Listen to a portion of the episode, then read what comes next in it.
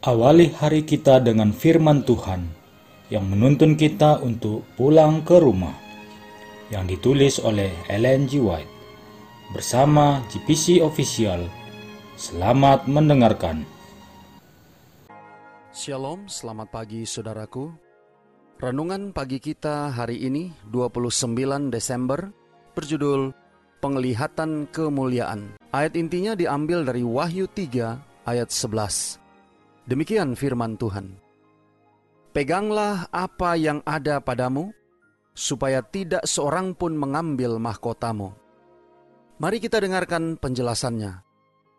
Jika jemaat mau mengenakan jubah kebenaran Kristus, menarik semua ikatan persekutuan dengan dunia, akan ada di hadapannya fajar dari hari yang cerah dan mulia. Janji Allah kepadanya akan berdiri teguh sampai selama-lamanya. Ia akan menjadi baginya suatu keunggulan yang kekal, satu kesukaan dari banyak keturunan. Kebenaran terlewatkan oleh mereka yang menghinakan dan menolaknya akan menang. Meskipun kadang-kadang tampaknya diperlambat, kemajuannya tidak pernah dihambat. Bila pekabaran Allah menemui perlawanan, ia memberi kepada jemaat tenaga tambahan supaya dapat mempunyai pengaruh yang lebih besar. Dianugerahi dengan tenaga ilahi, ia akan memotong jalan melalui rintangan dan kemenangan yang terkuat atas setiap rintangan. Apakah yang menunjang anak Allah selama hidupnya? bekerja keras dan berkorban? Ia melihat hasil-hasil kerja keras dari jiwanya dan merasa puas.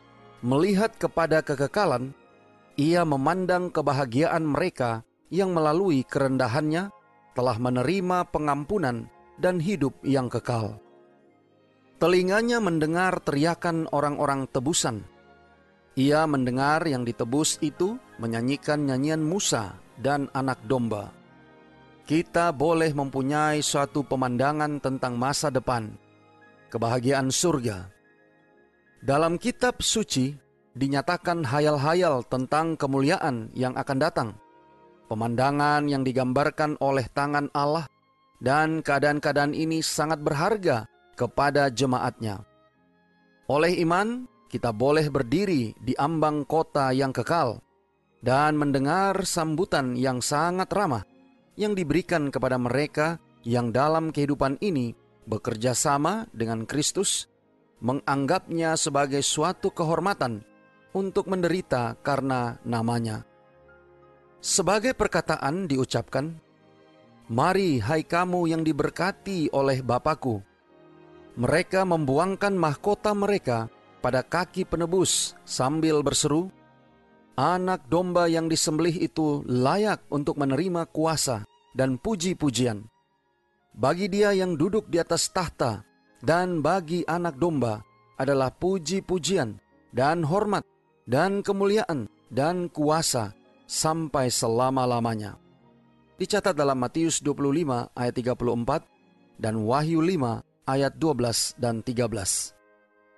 Saudara-saudara yang kekasih di dalam Tuhan, di sanalah orang-orang tebusan menghormati mereka yang memimpinnya kepada juru selamat, dan semuanya bersatu dalam memuji Dia yang mati, supaya umat manusia boleh mempunyai hidup yang terukur dengan kehidupan Allah. Pertempuran sudah selesai, kesusahan dan pergumulan sudah berakhir. Nyanyian kemenangan memenuhi segenap surga, sedang orang-orang tebusan memetik nada yang menggembirakan Layaklah, layaklah anak domba yang telah tersembelih dan hidup lagi, seorang pemenang yang jaya. Alfa dan Omega jilid 7, halaman 506 dan 507. Doa kita hari ini. Bapa, terima kasih. Melalui renungan pagi ini, kami boleh mendapatkan satu gambaran kemuliaan tentang Yesus Kristus anak domba Allah. Terima kasih melalui renungan pagi ini, kami boleh diingatkan bahwa sebagai anak domba Allah, Yesus Kristus layak untuk mendapat puji-pujian hormat, dan kemuliaan. Dan kami umat tebusan akan datang untuk menghormati dan memuji Juru Selamat kami. Tolong kami hari ini Bapa. Biarlah dengan pertolongan kuasa roh kudusmu, kami boleh dapat disanggupkan, agar kami boleh dapat disanggupkan untuk terus berpegang kepada iman kami kepada Tuhan, supaya tidak seorang pun dapat mengambilnya daripada kami. Terima kasih Bapa. Inilah doa dan permohonan kami kepadamu. Di dalam nama Yesus kami berdoa. Amin.